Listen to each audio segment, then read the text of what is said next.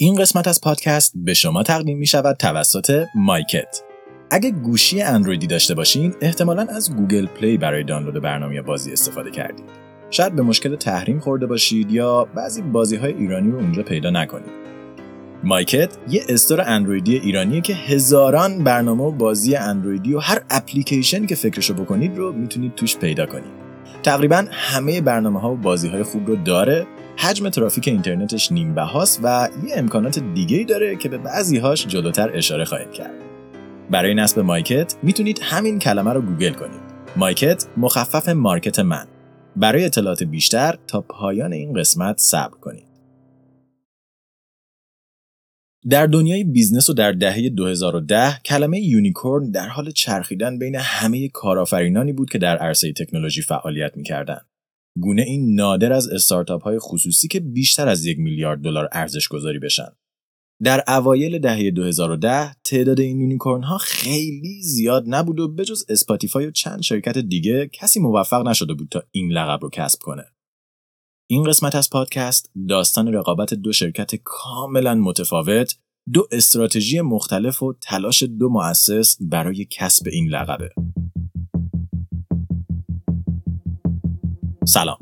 زمان 16 اکتبر 2007. مکان سان فرانسیسکو، ایالات متحده آمریکا. آمول سرو جوان با شک و تردید زنگ خونه ای که آدرسش رو روی کاغذ یادداشت کرده بود رو زد و منتظر پاسخ موند. اون تا به حال چنین کاری رو در زندگی خودش انجام نداده بود و نمی‌دونست باید چه انتظاری داشته باشه.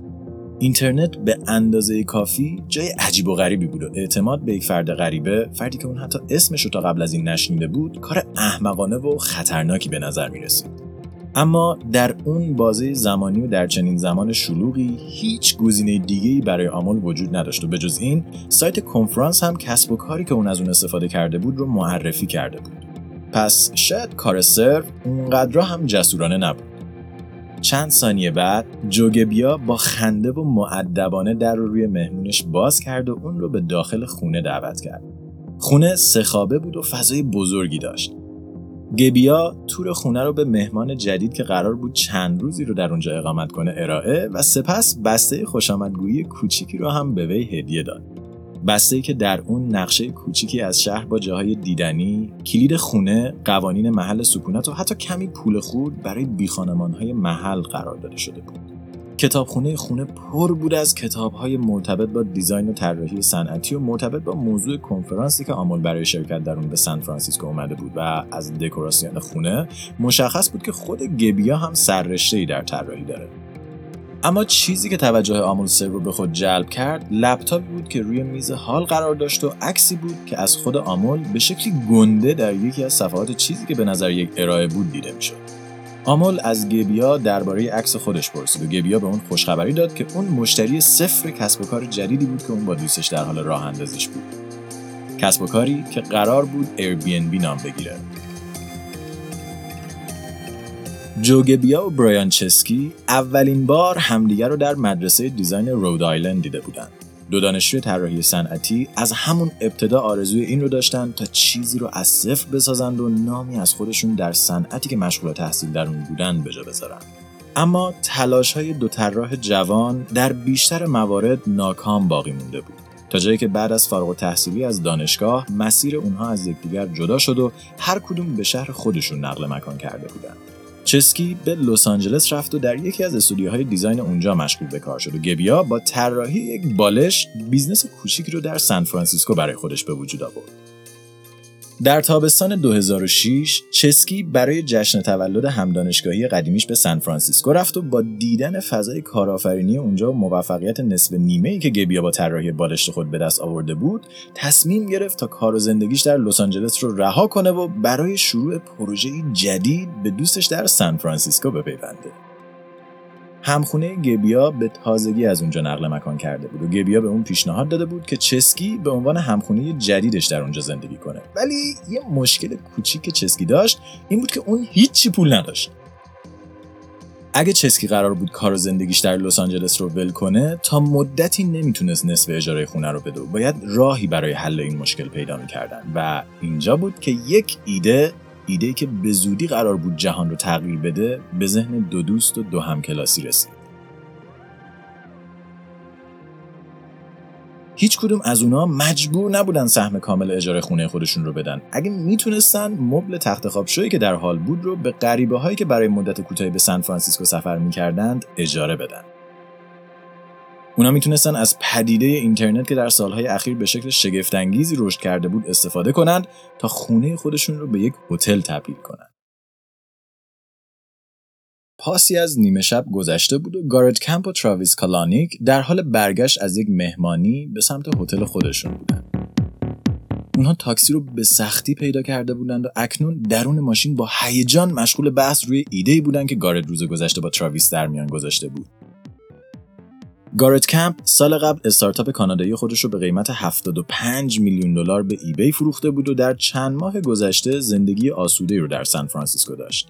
اون خونه بزرگ خریده بود و روزهاش رو به استراحت و شبهاش رو در مهمانی های مختلف میگذرون به شکلی که بزرگترین مشکلش جابجایی بین محل زندگیش و این مکانها به شمار می‌رفت رانندگی در سان فرانسیسکو کار مشکلی بود و سیستم تاکسیرانی شهر به خاطر محدودیت هایی که شهرداری در ارائه مجوز به رانندگان ایجاد کرده بود مشکلات فراوونی داشت مشکلاتی که گرفتن تاکسی رو تقریبا به کاری غیرممکن تبدیل کرده بود اما گارت داشت تلاش می‌کرد تا راه حلی خلاقانه برای حل این مشکل پیدا کنه. ایده اول اون این بود که از ده جای مختلف همزمان ماشین بگیره و از هر کسی که زودتر به اون می‌رسید استفاده کنه. نقشه ای که خیلی زود به قرارگیری شماره تلفن گارت در لیست سیاه بیشتر سیستم های حمل و نقل ختم شده بود. ایده دوم اون مراجعه مستقیم به راننده ها بود ولی حتی این راننده ها هم که از ابطال مجوز خود میترسیدن بعد از مدتی جواب گارت رو نمی‌دادن. ولی این عدم پاسخگویی اون رو با یک شبکه زیرزمینی از راننده های غیرقانونی آشنا کرده بود. رانندههایی که به شکل مستقیم از تاکسیرانی مجوز نداشتن ولی با این وجود به شکلی غیرقانونی مسافران به خصوص کسانی که مستقیما اونها رو میشناختن رو در شهر جابجا می‌کردند. گارت ابتدا میترسید که این راننده های غیرقانونی غیرقابل اطمینان و حتی خطرناک باشن ولی بعد از کمی تعامل با اونها و استفاده از خدماتشون اون پی برد که بیشتر این راننده ها افراد شریفی بودند که تنها هدفشون این بود که در بازار گرون سان فرانسیسکو درآمدی قابل قبول برای خود ایجاد کنند مشاهده همچین نیروی کار زیرزمینی که در کل شهر فعالیت می‌کرد باعث شد ایده‌ای به ذهن گارت برسه. ایده یک سرویس که مسافرینی مثل خود گارت که از پیدا نکردن سرویس حمل و نقل خسته شده بودن رو به چنین رانندگانی وصل می‌کرد. ایده ای که اون اسمش رو اوبر گذاشته بود. در چند ماه آینده گارت طرحی کلی برای ایده خودش درست کرد. نقشه اولیه اون این بود که با میلیون ها دلار باقی مونده از فروش کسب و کار قبلی چند ده مرسدس بنز رو خریداری کنه و اونها رو در اختیار شبکه رانندگانی که با اونها آشنا شده بود قرار بده. بعد از طریق اینترنت و اسمس اونها رو به درخواست کنندگان سرویس وصل کنه و درصدی از کرایه رو به عنوان حق اجاره ماشین ها برداره. گارت در سفرش به پاریس و دیدار با تراویس کلانیک یکی از دوستان قدیمی و نزدیکش این ایده رو با اون هم مطرح کرده بود. بحث سر ایده در نیمه شب پس از مهمانی و درون تاکسی بالا گرفته بود. گارت بر خریدن ماشین ها مصمم بود تا بتونه کنترل کاملی روی کار داشته باشه. ولی تراویس معتقد بود که هیچ نیازی به داشتن سرمایه اولیه نیست. ایده تراویس این بود که اونها مستقیما به راننده هایی که گارت میشناخت مراجعه کنند و صرفا به اونها اجازه بدن تا از سرویس استفاده کنه و از خود راننده بخوان تا ماشین رو تامین کنه. اینطوری هم هزینه بالا آوردن کسب و کار به شکل قابل توجهی کاهش پیدا می‌کرد و هم پولی که اوبر به عنوان کارمزد از راننده ها می‌گرفت به سود خالص تبدیل می‌شد. دو دوست با چنان هیجانی مشغول بحث با یکدیگر بودند که راننده فرانسوی عصبانی شد ماشین رو نگه داشت و اونها رو با لگد از اون پیاده کرد. این دو نفر که هیچ ایده ای نداشتن کجا هستند از جای خودشون بلند شدند و به شهر خلوتی که در سکوت مطلق نیمه شب غرق شده بود نگاه کردند. اتفاقی که افتاده بود فقط یک معنی می‌تونست داشته باشه. یک نشونه از سمت جهان. اوبر باید اتفاق میافتاد.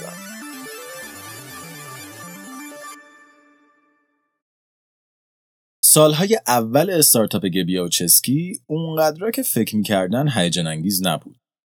اونها رویدادهای بزرگی مثل کنفرانس S6SW یا دیگر همایش های دیزاین رو رصد می‌کردند و قبل از هر همایش سعی می‌کردند تا چند جای خالی در منطقه رویداد پیدا کنند و وبسایت اربدن بریکفست رو از طریق سامانه های همایش یا وبسایت هایی که گزارش کنفرانس رو منتشر می‌کردند به بازدید کنندگان معرفی کنند. استراتژی گبیا و چسکی بد نبود ولی سایت اونها قرار نبود با این روش ها به یک شرکت بزرگ تبدیل بشه. چرخه مالی اونها کم و سود حاصل از این چرخه بسیار اندک بود. اونقدر کم که حتی هزینه زندگی خود اونها رو تأمین نمی‌کرد. به همین خاطر چسکی تصمیم گرفته از ارتباطات چند تا از دوستای خودش استفاده کنه و برای جذب سرمایه سراغ angel investor ها بره. این سرمایه گذارها افرادی بودند که در مراحل اولیه مثل یک فرشته نجات به کمک کسب و کار نوپا می اومدند و با سرمایه گذاری های نه‌چندان بالا ولی کلیدی به کسب و کار کمک می‌کردند ریشه خودش رو در دنیای بیزنس پیدا کنه. چسکی هم از طریق ارتباطات خودش موفق شد با دوازده نفر از این سرمایه گذاران تماس بگیره و خواسته خودش رو با اونها مطرح کنه. از این دوازده نفر نه نفر حتی جواب ایمیل چسکی رو ندادن. اما سه نفر دیگه حاضر شدن با مؤسسین شرکت تازه شکل گرفته جلسه بذارن. دو نفر از این سه نفر بعد از جلسه به چسکی و گبیا گفتن که ایده اونها اونقدر کوچیک و تعداد مخاطبین اونها اونقدر کمه که سایت اربدن بریکفست هیچ وقت قرار نیست به کسب و کاری بزرگ تبدیل بشه و به همین خاطر پیشنهاد سرمایه گذاری روی این شرکت رو رد کردن. اما حداقل این دو نفر به چسکی جواب دادن. سومین سرمایه گذار که حاضر به ملاقات با دو کارآفرین شده بود وسط جلسه از جای خودش بلند شد و کافه که در اون بودن رو بدون هیچ حرفی ترک کرد و دیگه برنگشت. حتی با وجود اینکه چسکی و گبیا 40 دقیقه منتظرش وایستادن گبیا و چسکی که از کسب سرمایه برای بیزنسشون ناامید شده بودند و هیچ رشدی در استارتاپ خودشون نمی‌دیدن قصد کنار گذاشتنش رو داشتن که یکی از مشاورین اونها پیشنهاد داد تا اونها نام خودشون رو برای شرکت در برنامه شتاب دهنده Y ارسال کنن. شتاب دهنده Y یکی از بزرگترین و معروفترین مکانها برای بیزنس های تازه شکل گرفته بود و نامشون درست مثل دانشگاهی مثل هاروارد کافی بود تا سرمایه گذاران رو به استارتاپ های شرکت کننده در دوره شتاب دهی این مرکز جذب کنه. مهلت ارسال درخواست به شتاب دهنده تموم شده بود ولی با میانجیگری مشاور گبیا و چسکی که مؤسس مرکز رو میشناخت به اونها 24 ساعت مهلت داده شد تا طرح خودشون رو ارسال کنن. چند هفته بعد شتاب دهنده از اونها دعوت کرد تا برای مصاحبه به مرکز بیان. مصاحبه های شتاب دهنده وای به شکل مرگباری ترسناک بود. حاضرین حق نداشتن هیچ پرزنتیشن رو ارائه بدند و مصاحبه کننده ها رگباری از اونها سوال میپرسیدند و منتظر فکر کردن برای جواب نمی‌شدند. هر مصاحبه ده دقیقه بود و رأس ده دقیقه تیم باید دفتر رو ترک می‌کرد. گبیا، چسکی و بلاچارزیک همخونه قدیمی گبیا که اکنون به عنوان برنامه نویس به تیم مؤسسین پیوسته بود در مصاحبه شرکت کردند.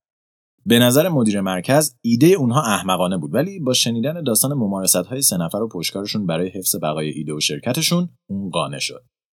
اون به اونها گفت که تیم اونها مثل چند تا سوسکه که قرار نیست ببینند و سپس با ورود اونها به دوره شتابدهی موافقت کرد. ایده گبیا، چسکی و اکنون بلاچارزیک دوباره جون گرفته بود. در سال 2008 و همزمان با تلاش گبیا و چسکی در راستای راه انداختن سایتی برای اجاره فضای اضافه خونه و تلاش گارت و کلانیک برای پیدا کردن سرمایه اولیه برای اوبر اتفاق دیگه هم در دنیای تکنولوژی در حال رخ دادن تنها یک سال قبل استیو جابز مؤسس و مدیر فعلی اپل از تلفن همراه این شرکت یعنی آیفون رونمایی کرده بود. اتفاقی که به نظر خیلی ها منجر به انقلابی جدید در عرصه دیجیتال شد. اما شاید اتفاق مهمتر سال بعد با رونمایی نسل دوم گوشی آیفون رخ داد. آیفون 3G نسخه جدید گوشی همراه اپل بود.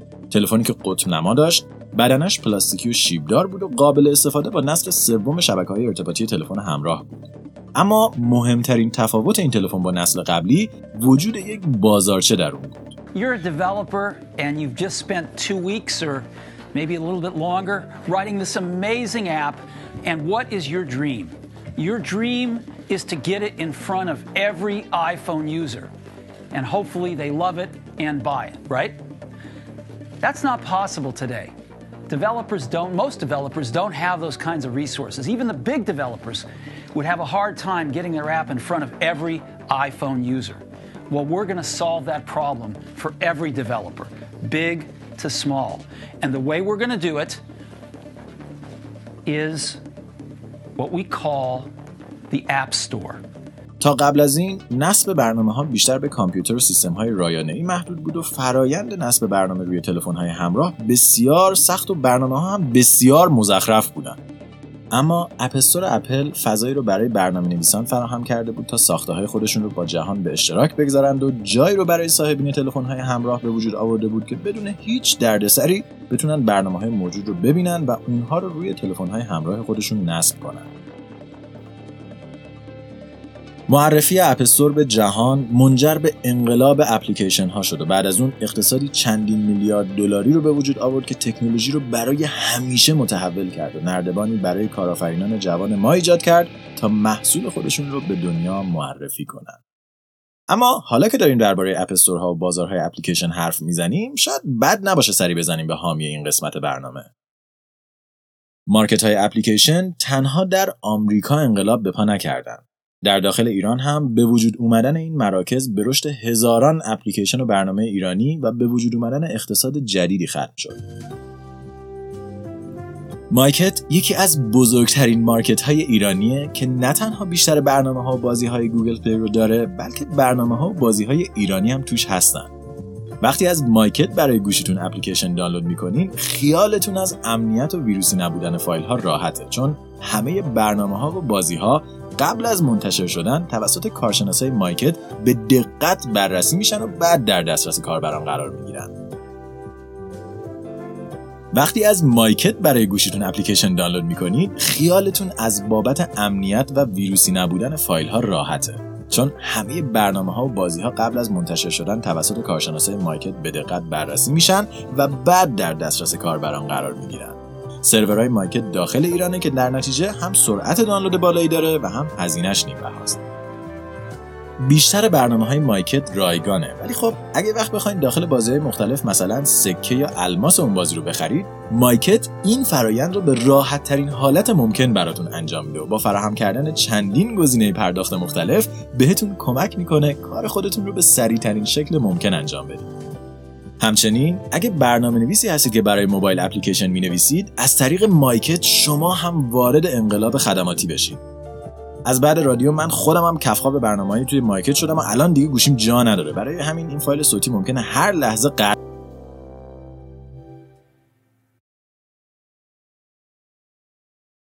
با معرفی اپستور یکی از بزرگترین مشکلات اوبر که اون زمان اوبرکب یا تاکسی اوبر نام داشت به شکلی جادویی حل شد. مشکل بزرگ اونها این بود که نمی‌دونستن چگونه سیستم تاکسیرانی می‌تونست بدون کامپیوتر فعالیت کنه. تا زمانی که ایده اونها برای حل این مشکل از طریق اسمس بود. یعنی درخواست کاربر به همراه آدرس از طریق اسمس به راننده انتخاب شده ارسال می‌شد تا راننده کاربر رو پیدا کنه. مشکلی که هم از لحاظ اجرایی دردسر داشت و هم اگه یک درصد کاربر آدرس خودش رو بد تایپ می‌کرد یا اشتباه مینوشت به گم شدن راننده تاکسی بدون هیچ راه برگشتی ختم می‌شد. اما App Store این مشکل رو به بهترین شکل ممکن حل کرد. اوبرکب برنامه مخصوص خودش رو طراحی کرد که با کمک جی پی آیفون موقعیت کاربر و راننده رو به اشتراک میگذاشت و به اونها کمک می‌کرد همدیگر رو پیدا کنند و علاوه بر این با گرفتن اطلاعات پرداختی مسافر بدون نیاز به جابجایی پول نقد هزینه سفر رو بعد از کسر کارمزد سرویس به حساب راننده میریخت. پلتفرم اوبر بالاخره ایجاد شده بود و با انتشار اپلیکیشن این شرکت در مارکت رشد تصاعدی سود اوبر آغاز شد. کلانی که هنوز خودش به شکل کامل درگیر کسب و کار نشده بود در یک توییت مدیری برای اوبر پیدا کرد و با جمع کردن بالای یک میلیون دلار سرمایه اولیه به شکل رسمی و حرفه‌ای فرایند اوجگیری شرکت آغاز شد. همونطور که گفتیم سیستم تاکسیرانی در سان فرانسیسکو درست مثل یک مافیا بود که به شدت کنترل شده و ورود به اون تقریبا غیر ممکن بود. به همین خاطر وقتی خبر چند تا جوان که کل این قوانین مقررات رو divert کرده و یه شرکت تاکسیرانی بدون مجوز راه انداخته بودن به راننده تاکسی هایی که گاهی چندین و چند سال منتظر مجوز خودشون بودن رسید اونها سر و صدا راه انداختند و به تاکسیرانی شهر شکایت کردند. تاکسیرانی که با دیدن اوبر و مدل کاریش وحشی شده بود یک نامه اخطار رسمی به دفتر شرکت فرستاد و به اونها هشدار داد که اگه سرویس خودشون رو تعطیل نکنن شهر سان فرانسیسکو از اونها شکایت می‌کنه و برای هر سفر تا ده هزار دلار ممکنه جریمه بشن. رایان گریوز همون فردی که به واسطه یک توییت به رئیس همون CEO اوبرکب تبدیل شده بود با دیدن نامه شکایت کرک و پرش ریخت و با ترس با کلانیک و گارت تماس گرفت. کلانیک تصمیم گرفت جلسه ای با نماینده سازمان تاکسیرانی ترتیب بده و خواسته اونها رو بشنوه. اما در پس ذهنش خود رو برای بدترین شرایط آماده کرد. در جلسه نماینده تاکسیرانی عصبانی بود و کار خیلی زود به داد و بیداد کشید. تاکسیرانی معتقد بود که فعالیت اوبرکب در زیرشاخه فعالیت این سازمان قرار می‌گیره و به همین خاطر تاکسیرانی حق داره به کار اونها نظارت کنه و از اونجایی که هیچ کدوم از رانندگان این سرویس مجوز لازم رو نداشتن شرکت حق فعالیت در سان فرانسیسکو رو نداشت و میبایست بساط خود رو جمع می‌کرد و می‌رفت. اما کلانیک ایده دیگه ای داشت. به نظر اون تنها بهانه تاکسیرانی برای اجبار کردن اوبر به نظارتشون کلمه cab یا همون تاکسی در اسم شرکت بود. تا وقتی که اسم شرکت اوبر تاکسی بود قطعا هر شرکت تاکسیرانی می‌تونست به اونها زور بگه. ولی اگه اونها تاکسی رو از اسم شرکت حذف می‌کردن اوبر در لیست ماشین های کرایه‌ای و قراردادی قرار می‌گرفت و دیگه مجبور به پیروی از قوانین تاکسیرانی سان فرانسیسکو یا هیچ شهر دیگه ای نبود. اون بلا فاصله دامنه اوبر رو خریداری و فرایند تغییر نام رو آغاز کرد. کلانیک که از اولین نبرد خود پیروز بیرون اومده بود می‌دونست که تنها اون می‌تونه کشتی اوبر رو به سمت موفقیت هدایت کنه. به خصوص که ابرهای تاریک با سرعت زیادی در حال نزدیک شدن به اون بودند.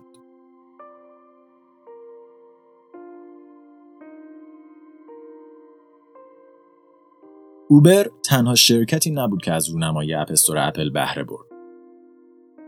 ایر بدن بریکفست که همکنون برای راحتی به بی تغییر نام پیدا کرده بود با قرارگیری در شتاب دهنده وای تونست تا اپلیکیشن خودش رو در market منتشر کنه و دسترسی راحتتری به کاربران خود بده.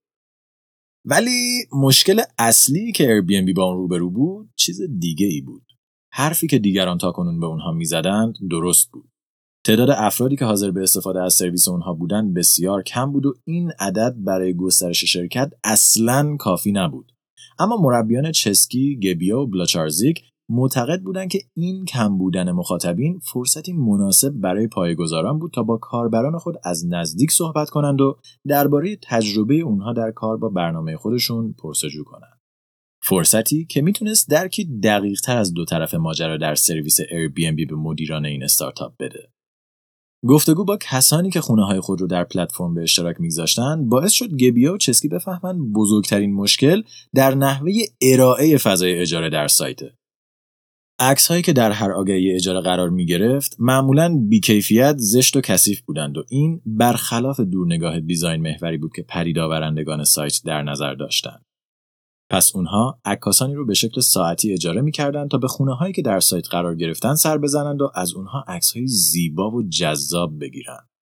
اما گفتگو با طرف دیگه ماجرا به دو کارآفرین نشون داد که کسانی که دنبال خونه بودند از محدودیت کاتالوگ موجود در سایت Airbnb رنج می بردن چرا که انتخاب های زیادی برای اجاره مکان نداشتند. مشکلی که حل کردنش کمی سختتر از کیفیت عکس بود. در اینجای داستان مؤسس سوم و کدنویس سایت و اپلیکیشن وارد عمل شد. نیتن بلاچارزیک برخلاف دو مؤسس دیگه Airbnb که از دنیای design و طراحی صنعتی به سیلیکون ولی وارد شده بودند، سررشته زیادی در تکنولوژی داشت. اون در دهه 90 و اوایل دهه 2000 یکی از پدیدآورندگان صنعت اسپم در جهان اینترنت بود. با کدهایی که برای ارسال انبوه هرزنامه نوشته بود سرمایه میلیون دلاری رو به جیب زده و زندگی خوب و خوشی داشت. بلاچارزیک با دیدن مشکل گبیا و چسکی ایده ای به ذهنش رسید و تصمیم گرفت یک بار دیگه به گذشته هکری خودش سفر کنه.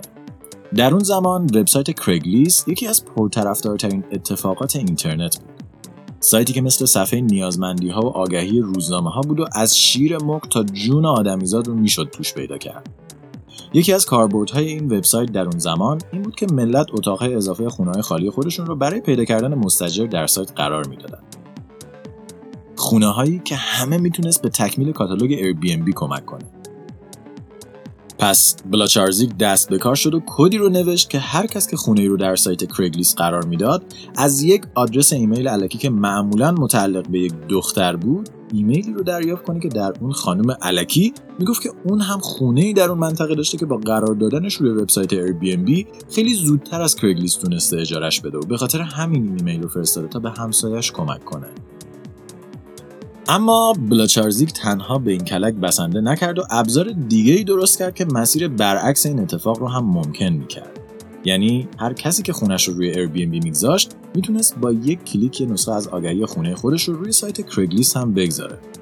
آگهی که توسط تیم دیزاین Airbnb طراحی شده بود و خوشگلیش باعث می‌شد نسبت به بقیه آگهی ها بیشتر مورد توجه قرار بگیره. دوتا کلک هکری بلاچارزیک تا مدتی و قبل از اینکه کرگلیس جلوش رو بگیره با موفقیت عمل کرد و آمار سایت به قدری رسید که چسکی گبیا و بلاچارزیک بدون اینکه در ارائه نهایی شتاب دهنده وای شرکت کنند موفق شدن 600 هزار دلار سرمایه در ازای 20 درصد از مالکیت شرکت خودشون رو دریافت کنند و فعالیت حرفه‌ای خودشون رو رسما آغاز کنند. 20 درصد سهامی که تا انتهای سال 2016 ارزش اون قرار بود به 4.5 میلیارد دلار برسه. نبرد اوبر و تاکسیرانی سان فرانسیسکو از همه نظر به رشد این شرکت کمک کرد. پوشش خبری این درگیری در سایت های مختلف باعث شد قشر گسترده ای از مردم با خدمات این شرکت آشنا بشند و سفرهای انجام شده با این برنامه ماهی 30 درصد افزایش پیدا کنه. اما این اعداد برای کلانی که آینده خیلی خیلی بزرگتری برای اوبر می‌دید کافی نبود.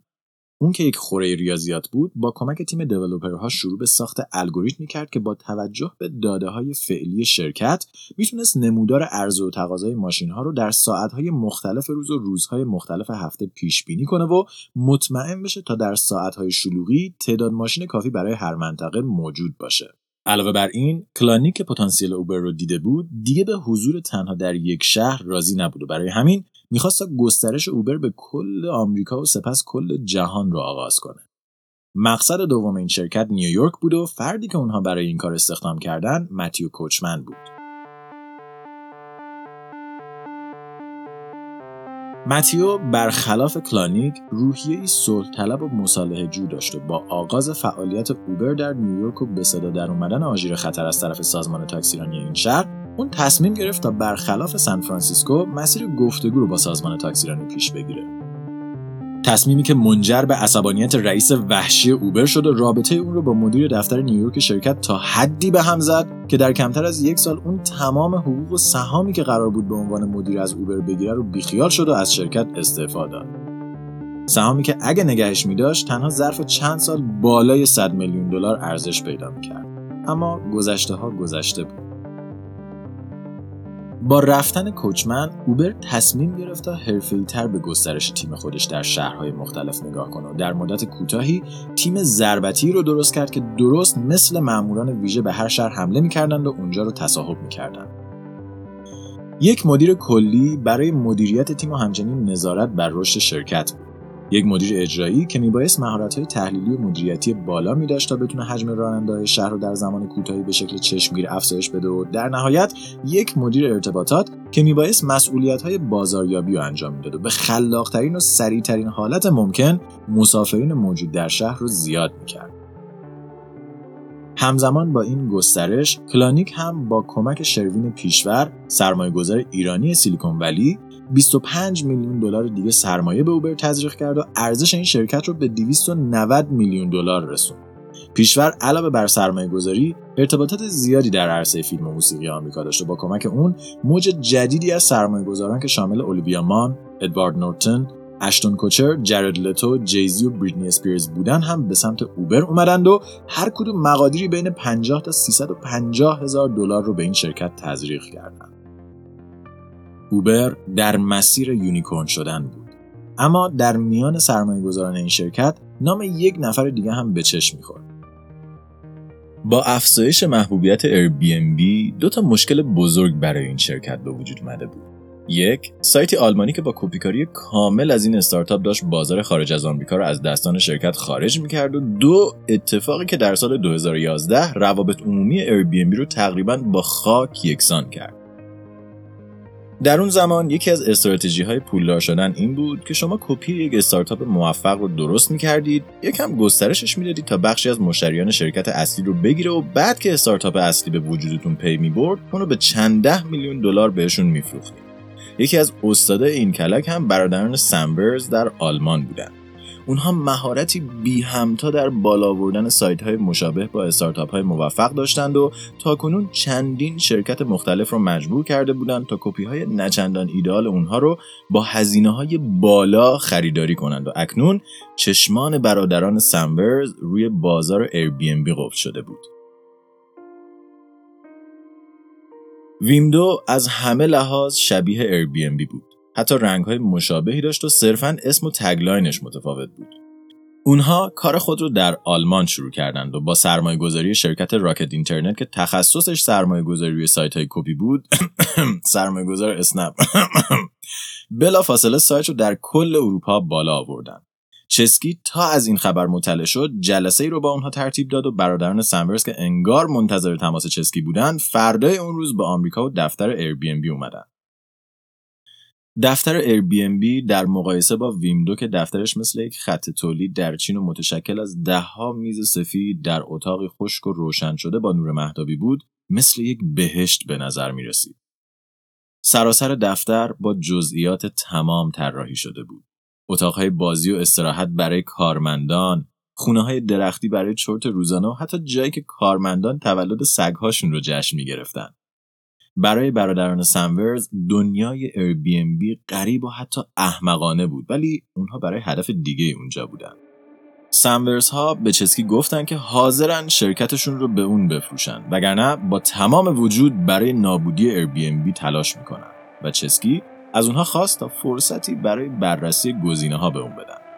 منطقی ترین کار این بود که Airbnb کمی پول خرج کنه تا این رقیب جدید رو از صحنه خارج کنه یا حتی با اونها همکاری کنه. ولی چسکی که می‌دونست طرز فکر سنبرتا با خودش و دیگر مؤسسین تفاوت داره حاضر به این کار نبود.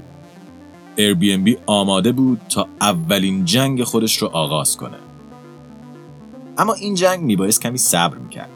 در همون سال گزارش سرقت از یکی از خونه های توسط فردی که این خونه را از طریق اپلیکیشن اجاره کرده بود خبرساز شد و مسئولیت پذیری شرکت رو در قبال خونه هایی که به اعتماد این سایت در اختیار افراد غریبه قرار می گرفت زیر سوال بود.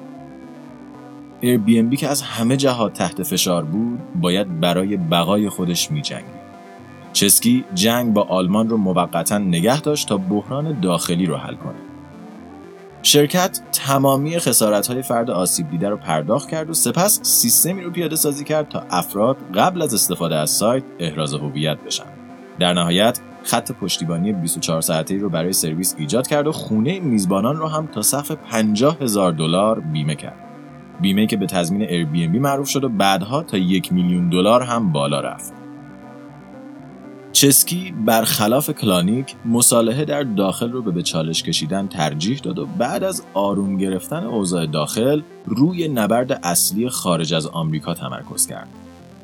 اون دستور کاری رو برای گسترش فعالیت Airbnb در اروپا آماده کرد و با در نظر نگه داشتن الگوهای فضای کار و اخلاق کاری که Airbnb رو معروف کرده بود این فرایند رو آغاز کرد. ویمدو برخلاف Airbnb هیچ روحی نداشت و روح تمام چیزی بود که استارتاپ آمریکایی وجودش رو روی اون بنا کرده بود. تفکر خلاقانه که از مؤسسین آغاز و به همه کارمندان سایت سرایت کرده بود. Airbnb بسته ای را آماده کرد که در اون دفترهای جدید با تفکر خلاقانه آشنا می شدند و شیوه کاری استارتاپ رو فرا می گرفتند و با این بسته فرایند بازگشایی دفترهای Airbnb در هشت کشور اروپایی آغاز شد و تا سال نو 2011 به بیشتر شهرهای اروپایی رسید.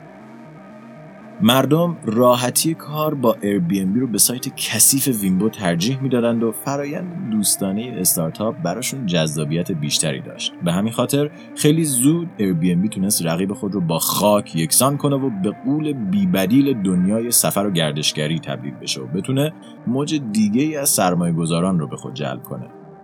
سرمایه گذارانی که شامل جف بزوس از آمازون و اشتون کوچر می‌شد و با گرفتن 112 میلیون دلار سرمایه تونست ارزش گذاری یک میلیاردی رو رد کنه و به یکی از نخستین استارتاپ های unicorn تبدیل بشه. Airbnb بازی رو برده بود. در اواسط سال 2011 چسکی و کلانیک در کنفرانسی در نیویورک با یکدیگر روی صحنه رفتند. دو قول سیلیکون ولی اولین بار بود که همدیگر رو می‌دیدن ولی هر دو از راه دور احترام زیادی برای همدیگه قائل بودند.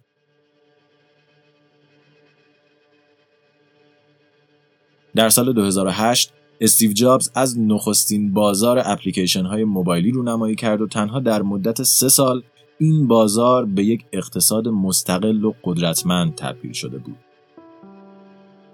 چسکی و کلانیک نمایندگان موج جدیدی از نوآوران در سیلیکون ولی بودند.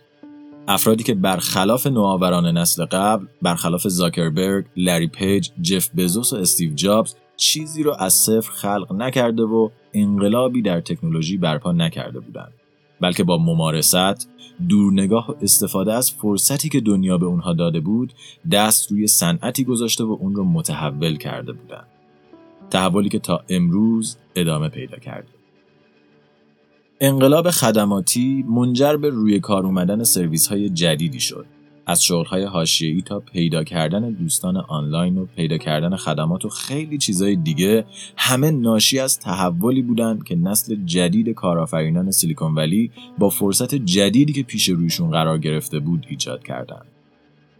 افرادی که با یک market و یک ایده انقلابی در جهان بپا کردند. استرینگ‌کست توسط من رضا حریریان و شاهین جوادی نژاد تهیه و ساخته شده. برای کسب اطلاعات بیشتر درباره این پادکست و همچنین گوش دادن به بیش از هفتاد داستان علمی از فضا، زمین و انسان می‌تونید به وبسایت ما مراجعه کنید یا ما رو در تلگرام، iTunes یا Castbox دنبال کنید.